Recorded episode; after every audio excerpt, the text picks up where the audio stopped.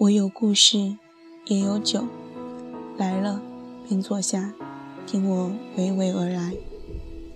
Hello，大家好，我是十三溪，今天又要给大家分享一个故事了。故事的名字叫做《你在哪个瞬间觉得自己长大了》。我有一个习惯，就是没事的时候喜欢刷刷微博。喜欢就着微博中的话题给出自己的答案，甚至将这些话题转而问自己身边的朋友。今天早上我在上班的路上刷了最近喜欢的一个博主以前的微博，他发的一个话题引起了我的注意：你在哪个瞬间觉得自己长大了？看到这个问题的时候，我下意识想了一下自己。在哪个瞬间觉得自己长大了呢？这个问题没有困扰我多久，很快我就给出了自己的答案。应该是不再随意哭泣的时候，觉得自己长大了。视线再次回到手机，我忽然间觉得，这个问题拿去问身边的朋友，应该会得到很多有趣的答案。而我也这么做了。问题刚发出去没多久，我就得到了很多或搞笑、或直白、或欢喜、或伤感的回复。朋友 A 说：“我拿到自己第一份工资的时候，觉得自己长大了。”朋友 B 说：“我求婚的时候，觉得自己长大了。”朋友 C 说：“我第一次啪啪啪的时候，觉得自己长大了。”朋友 D 说。我第一次给爸妈买衣服的时候，觉得自己长大了。答案千奇百怪，但都是生活中一些微小却很有纪念意义的事情。唯独朋友萌萌给出的答案是那样的与众不同，耐人寻味。他的答案是：我想，我觉得自己长大了的那一瞬，应该是我说出“你们离婚吧”这句话的时候。看到他的回答，突然间，那深藏多年的记忆如揭开瓶盖倒出的水，想停都停不了。大约五年前，我和萌萌是高中同学，前后桌。因为都喜欢写作，所以感情比较好。而女生之间的友情，很大程度上依赖于分享各自心情的深度。因着写作的纽带，我成了他倾诉心情最好的对象。因为，他随时都可以说这件事情是我写作的灵感，这样他便可以不用那么难堪。即使我们之间对于事情的真假心照不宣。记得他跟我说这件事情的时候，是五年前的除夕夜，我正为新年守夜，因此他深夜打来了电话。接到了。喂，萌萌，怎么了？萌萌没有回答我的问题，只是淡淡的说了一句：“我终于把你们离婚吧这句话说出口了。”喂呢？握着手机半晌，才轻声问道：“你还好吗？”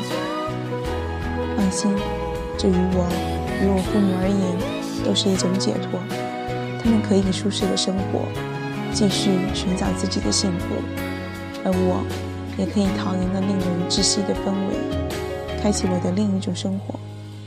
他回答说：“那就好。”我安慰他道，却更像是在安慰自己。嘿，你今晚有看直播的晚会吧？萌萌忽然转移话题道：“有啊。那你记不记得有一个小品，就是那个老人摔倒的？”真的很好笑。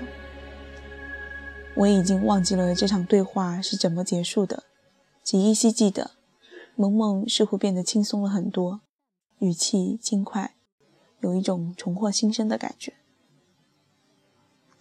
后来，他写的越单纯越幸福，被学校的广播台征用播出，同时还刊登到了校报上。从此以后，他的写作道路像是开了挂一样。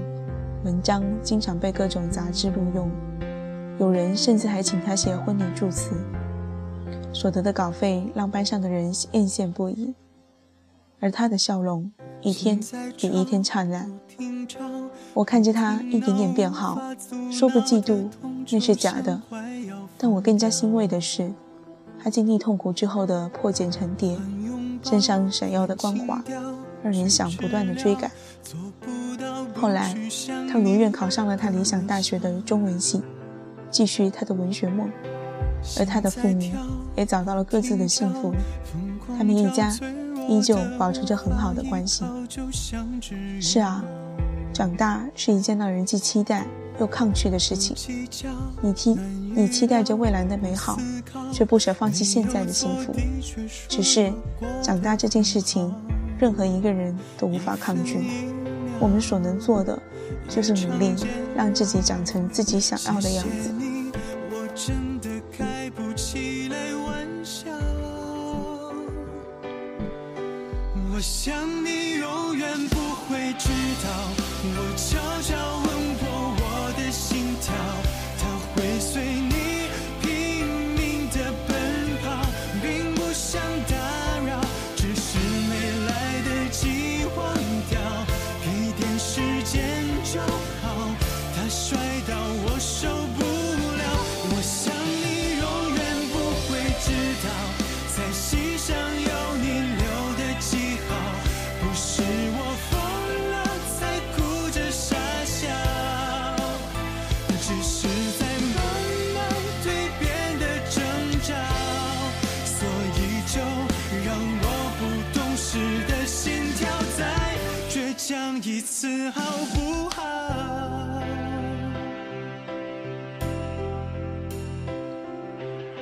好了，伴着这首好听的歌曲，作者君又要叨叨几句了。其实每个人都有突然长大的一瞬间，也许这种感觉刚开始的时候不太美好，但是时间一长。你便会发现，长大是你这一生做的最好的事情。长大以后的样子，也是你最喜欢的样子。最后，也是愿所有人都能长成自己最喜欢的样子。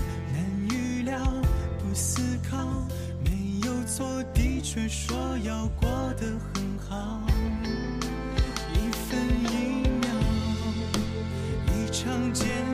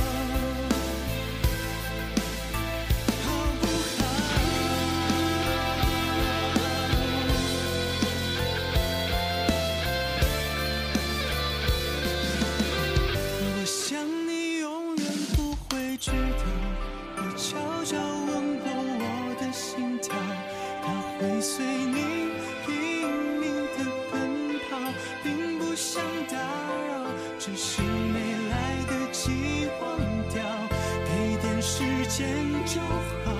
他摔到我受不了。